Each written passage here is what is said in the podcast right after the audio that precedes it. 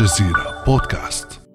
ارتكزت هذه الحلقة إلى البحث في المراجع والمصادر الموثوق بها وكتبت بضمير المتكلم لمقتضيات العمل الدرامي.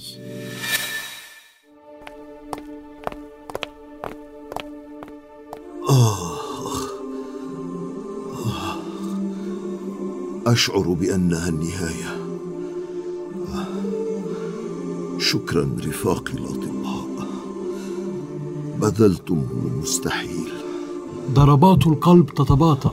يا حضرة القائد لينين كن قويا كما كنت دائما. آه أشعر بارتعاش وغثيان. ترى هي تلك الرصاصة اللعينة التي استقرت في عنقي طوال سنوات وسببت لي نوبات دماغية متلاحقة. ربما يا حضرة القائد وقد يكون هناك مرض معين. ما زلنا نحاول تحديده. أه اسمح لي أيها القائد أن أنقل لك همسات أسمعها هنا وهناك. يتردد أن جوزيف ستالين ربما له مصلحة آه، في إزاحتك ليرتاح بممارسة السلطة. لا أعرف. لكن ستالين كان مغرما بالسلطة ولم نكن دائما على وفاق. آه آه آه إنه ألم لا يوصف. سأعدوني أرجوكم. لا أتحمل هذا. وداعا يا رفاق. وداعا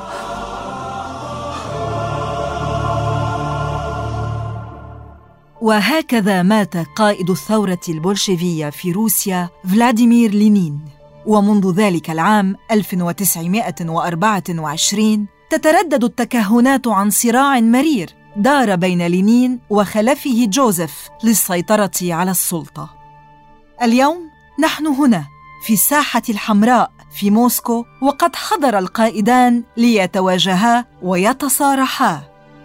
أهلا بك حضرة القائد ستالين. لم تتخلى عن غليونك وشاربيك الكثيفين. إن حضرة القائد لينين المسجى هنا منذ 96 عاماً قد وقف على قدميه للقائك بالقبعة واللحية القصيرة التي ما تخلى عنها يوماً أليس كذلك يا ستالين؟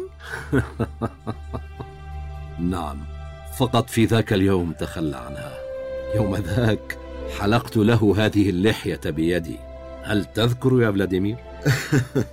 بالتأكيد يا جوزيف.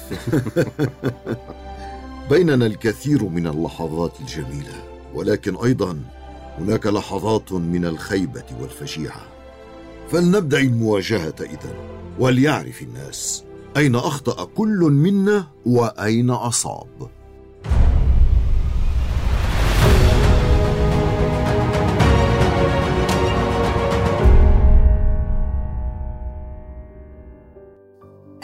بكم متابعينا في بودكاست رموز من الجزيرة. في هذه الحلقة من سيثبت أنه صاحب الفضل الأكبر على الثورة والدولة التي صارت ماردا تقاسم مع الأمريكيين زعامة العالم لينين أم ستالين؟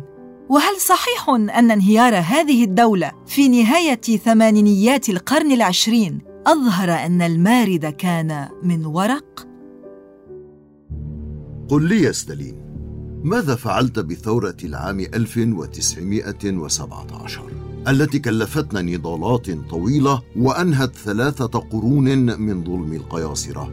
كيف تحولت إلى رمز ديكتاتوري وأجهضت تجربة الدولة الاشتراكية الأولى؟ ولماذا ارتكبت المجازر الجماعية بحق ملايين الفلاحين والعمال الذين ما انتصرت الثورة إلا بهم وما كانت أصلا إلا من أجلهم؟ أرجوك يا رفيق ليست مجازر جماعية. كل ما حاولت فعله هو تطبيق الاشتراكية وعاقبت من حاول مخالفتها. ولكن قل لي أنت يا لينين هل نسيت قمعك لمعارضيك؟ ألم تحول الثورة حربا أهلية؟ ديكتاتورية البروليتاريا التي وعدت بها صارت ديكتاتورية على البروليتاريا وثورتك البولشيفية لم تكن سوى انقلاب من أجل السلطة. هؤلاء الفلاحون والعمال تعرضوا للقمع وصودرت محاصيلهم بالقوة. من خضع لكم سياسيا كان مقبولا ومن اعترض قمعتموه. بماذا كنت مختلفا عن حكومة القيصر؟ ها؟ ربما أدرك رفاقنا في تيار الاعتدال الاشتراكي الذين أصبحوا يعرفون بالمناشفه هذه الحقيقة منذ العام 1903 خلال مؤتمر لندن. فرفضوا دعوتك إلى العنف الثوري. لا لا يا ستالين لا. العنف الثوري ضروري في النضال وأما أنت فمارست الجرائم ضد الإنسانية. هل كانت الاشتراكية ستنمو تدريجيا وسلميا كما اعتقد المناشفه وسيقبل نظام القيصر بالتحول إلى جمهورية يتعاون فيها الاشتراكيون والليبراليون؟ هذا هو السراب بعينه. هل تذكر كم كان القيصر خائفا من الشعب خصوصا بعد الهزيمة مقابل اليابان عام 1904 كان الاحتقان سينفجر في أي لحظة. مساكين هؤلاء الفقراء. دماؤهم غطت ساحة القصر في بيترسبورغ. الأحد التاسع من كانون الثاني يناير عام 1905 انطلقوا بمسيرة على رأسها كاهن وحملوا عريضة تطالب بأدنى حقوقهم. انقض عليهم القيصر وقتلوا المئات. أي تغيير سلمي لم يشعر القيصر نيقولا يوم ذاك حتى بالندم. كابر وحاول امتصاص النقمة بتنازلات صغيرة شكلية. كانت ثورة 1905 حتمية. ربما لم تنجح كما ينبغي لكنها انتجت للمرة الأولى في التاريخ مجالس العمال أو السوفييتات لقد كانت البروفا العظمى لثورتنا الكبرى عام 1917 هذه نقطة أخرى ضدك يا لينين. بإقامة دولة ناقضت مبادئ ثورتنا البولشيفية القائمة على أفكار مرشدنا كارل ماركس. لقد وعدنا الناس بأن لا دولة للمجتمع الاشتراكي لأن الدول تصبح أدوات لممارسة الإكراه. لكنك أنشأت دولة الاتحاد السوفيتي. الدولة السوفيتية ليست دولة بالمعنى التقليدي. السوفيتات تعني مجالس العمال. ارتأيت أن نمر انتقاليا بدولة السوفيتات التي تضمحل بعد أن ترسخ الشيوعية تماما في المجتمع. لا لا لا لا يا رفيقي لا. كنت تنتقم من القياصرة لتقيم سلطة بديلة. أدرك نقمتك عليهم مذ كنت شابا. نفذ. آدم ألكسندر. أخي الكبير لأنه خطط لاغتيال القيصر ألكسندر الثالث. كان ذلك عام 1887 وأردت الثأر لنفيك إلى سيبيريا عام 1895 ثم لإبعادك متنقلا من مدينة أوروبية إلى أخرى بعد اندلاع الحرب العالمية الأولى. ولكن لست أنت من اقتلع القيصر. الأحزاب البرجوازية الليبرالية أنزلته عن العرش قبلنا في الخامس عشر من آذار مارس عام 1917 ولم تمض 24 ساعة حتى استنفرتنا ودعوتنا إلى العودة والقبض على السلطة. لقد استثمرت غضب الجنود والفلاحين والعمال. نعم كنت ناقما على القياصرة. لكن تصويرك الأمر وكأنه عقدة السادية لممارسة العنف ليس في محله. السادية تنطبق عليك أنت. ادرك كم كانت طفولتك مريرة في جورجيا.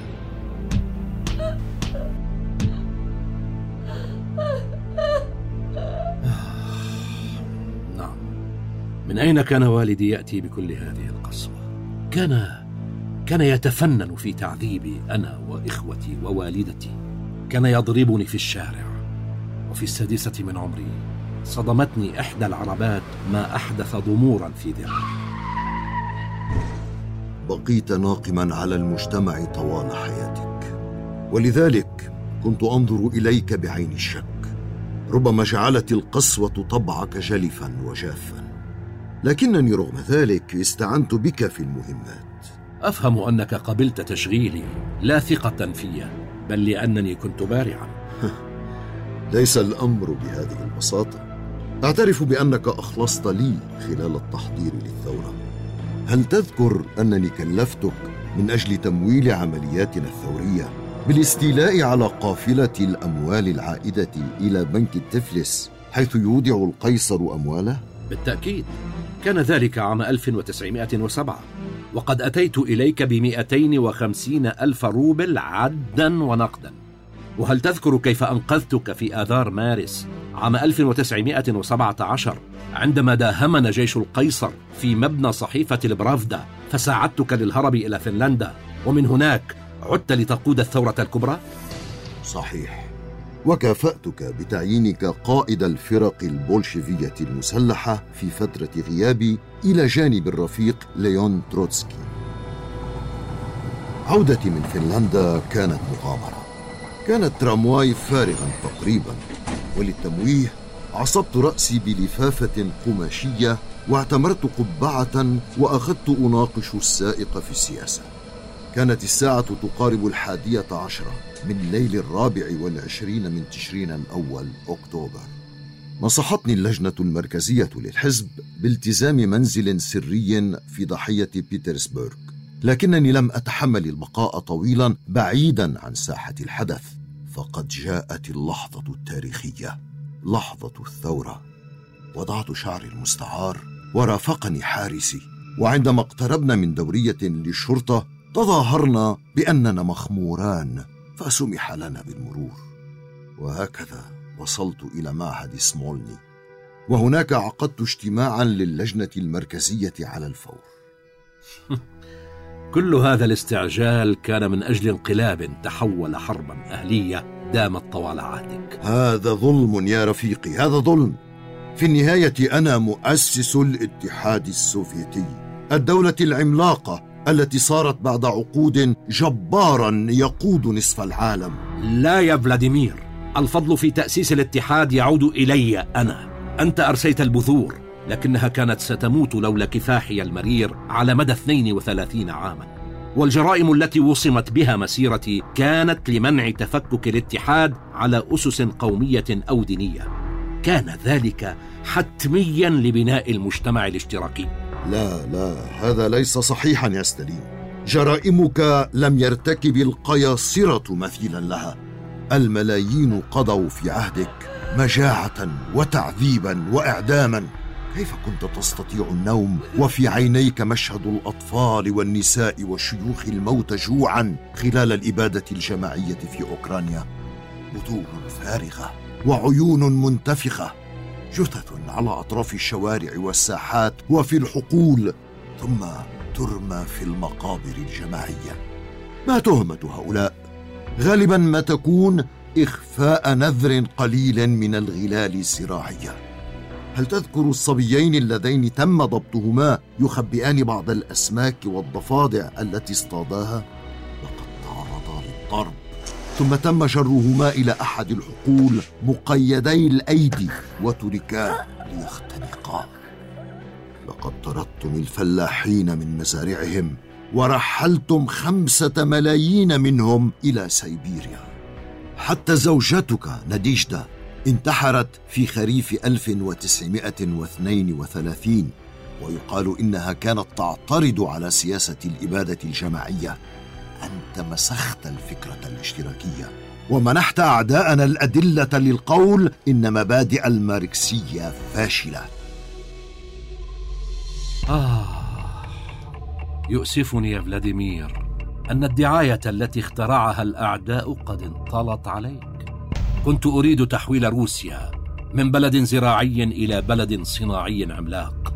هل كان ذلك ممكنا؟ لو لم أقم بإلغاء كل من وقف في طريقي؟ هل بالتساهل كان يمكن مواجهة الأعداء الذين يريدون إسقاط الثورة والاشتراكية؟ وأما الإبادة الجماعية فهي اتهام باطل وبعد قرن من الزمن وسقوط الاتحاد السوفيتي اعترفت حكومة موسكو بحصول مجاعة في أوكرانيا آنذاك ولكنها جزمت أنها ليست إبادة متعمدة طبيعي أن تنكر روسيا لئلا تتحمل تبعات التعويض لأوكرانيا التي باتت مستقلة عام 1991 هناك فارق شاسع بيننا في المنطلق.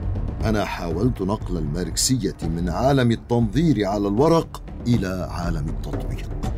راهنت على انتشار الثورة في أنحاء أوروبا ثم العالم.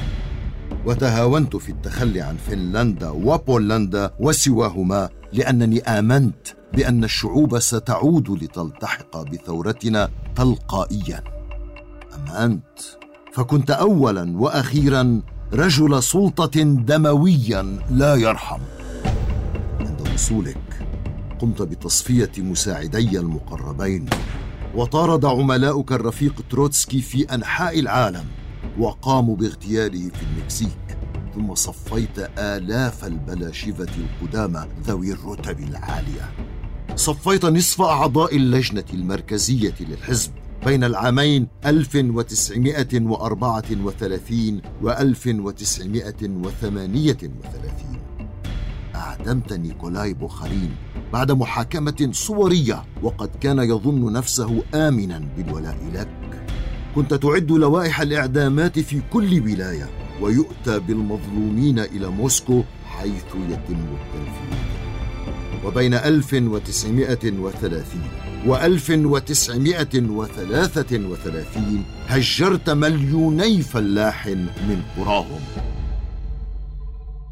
مصلحة الدولة العليا تقتضي ذلك وإلا فكيف نحصنها في الداخل بوجه أعداء الخارج؟ مثلا عام 1934 وصل الأعداء إلى عقر دارنا واغتالوا الرفيق سيرجي كيروف سكرتير الحزب. كان علي أن أكون حازما وجهت نداء عاجلا إلى الشعب والدموع تملأ عيني. وكتبت بنفسي قانون مكافحة الإرهاب وبدأت الحملة لقمع الجواسيس. دموع التماسيح يا جوزيف. أنت قتلت كيروف. تخلصت منه واستثمرت الاغتيال لتوحي بوجود مؤامرة على الدولة. أنت بارع جدا في صناعة الأعداء الوهميين لتبرير القمع والتصفيات. ذريعتك دائما أن هناك أعداء داخليين يجب التخلص منهم لحماية أنفسنا من أعداء الخارج. أفهم استهانتك بأعداء الخارج يا فلاديمير.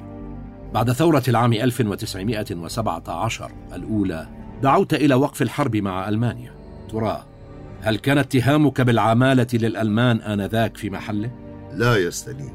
آنذاك كان الشعب الروسي في أشنع حالات الجوع والقهر والذل وفوق ذلك يموت الناس في حرب عبثية مع العمال. بعد سقوط القيصر طرحت حلا متكاملا. أن تكون ملكية الأرض للدولة كي يتخلص الناس من العبودية وإنهاء الحرب كي يتوقف موتهم لكن حكومة كيرينسكي استغلت ذلك الاتهام بالعمالة وأمرت باعتقالي. من الجيد أنني التجأت مرحليا إلى فنلندا. لا أنت فضلت هزيمة روسيا لأن ذلك سيؤدي إلى خسارة القيصر وسقوطه. في الحقيقة كان الألمان أقوى منا عسكريا. قواتنا كانت مشرذمة والألمان يتقدمون على الجبهات. وعندما وصلت إلى الحكم في تشرين الأول أكتوبر ذلك العام بذلت جهودا جبارة لإنهاء الحرب. وفي آذار مارس عام 1918 وقعنا معاهدة السلام. نعم اضطررت إلى تقديم التنازلات في المقاطعات التي كانت تحت حكم القياصرة كفنلندا وبولندا.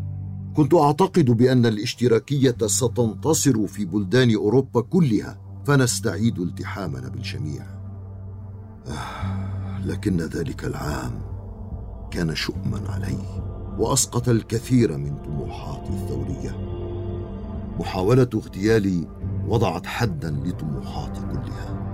واحدة من الرصاصات الثلاث بقيت في جسدي وربما كانت سبب الجلطات الدماغية التي أخرجتني من الحكم عام 1922 في ذروة مشروع الثوري. لقد عطلت قدرتي على النطق. وأنهت حياتي بعد ذلك بعامين.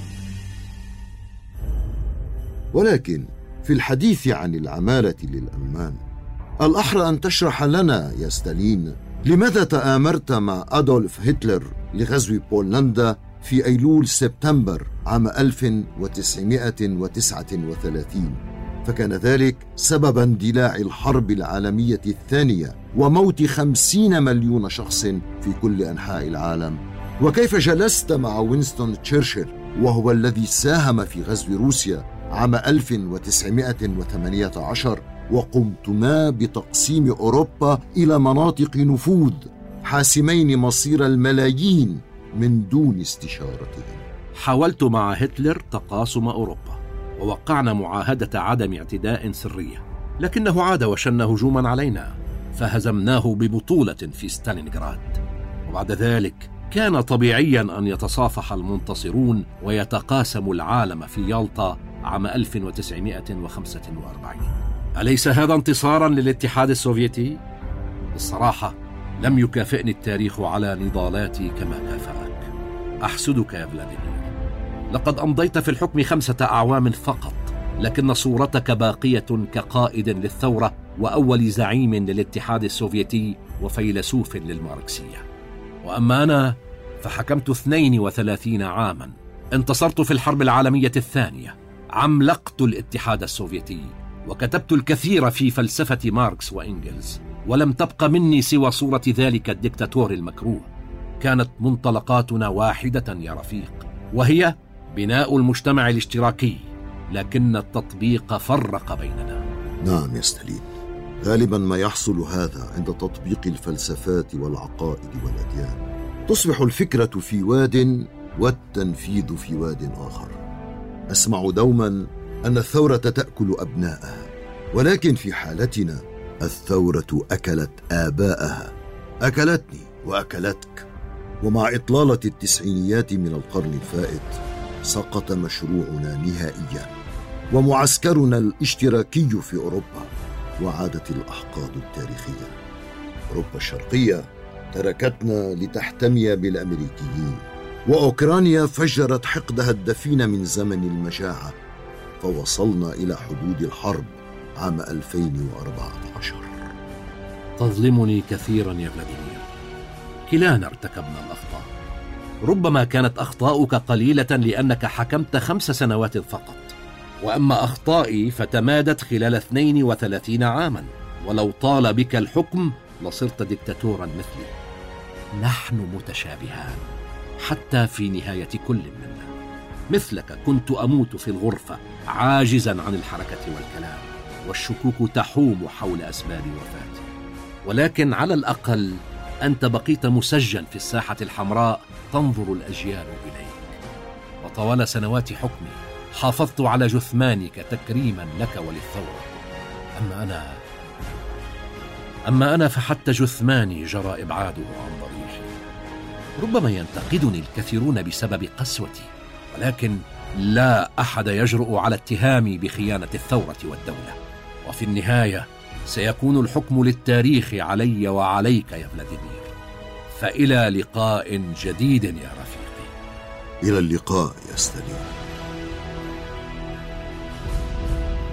وهكذا تعرفنا إلى لينين وستالين مؤسسي الثورة والدولة في الاتحاد السوفيتي.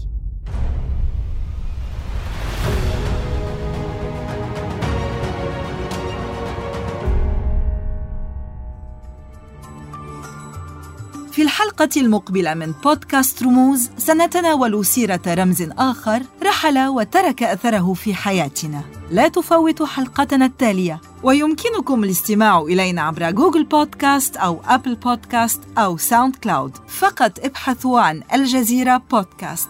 كما لا تنسوا مشاركة هذه الحلقة وزيارة موقعنا على الإنترنت podcast.aljazeera.net كان معكم جان ومحمد. وسيلينا. إلى اللقاء. إلى اللقاء.